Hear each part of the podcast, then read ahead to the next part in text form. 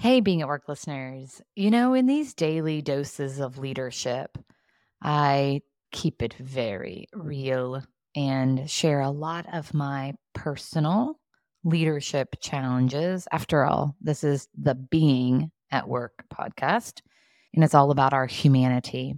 And so I wanted to share a message today. At the end of the year, I'm ending 2023 in a very different place than I started physically, emotionally, mentally.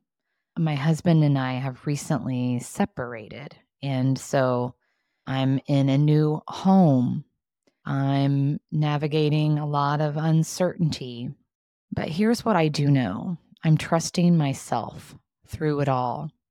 After all, at the end of the day, that's the one thing I can always hang my hat on a belief in myself. So I'm being quiet, I'm listening, and I'm I'm pressing in hard to this Anais Nin message.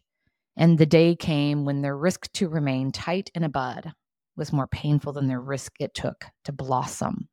As I trust and believe in myself in a way I never have before, I know that I'm blossoming.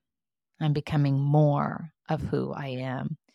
Even though things are changing, even though nothing nothing at the end of 2023 is as it was at the beginning of 2023 in lots of ways. I'm feeling more like myself than I have in a long time. And I've got some healing to do and always a lot of growth to do. But I'm excited about what will be. So here's to ending and trusting it all along the way. What a great way to take care of ourselves and ultimately each other.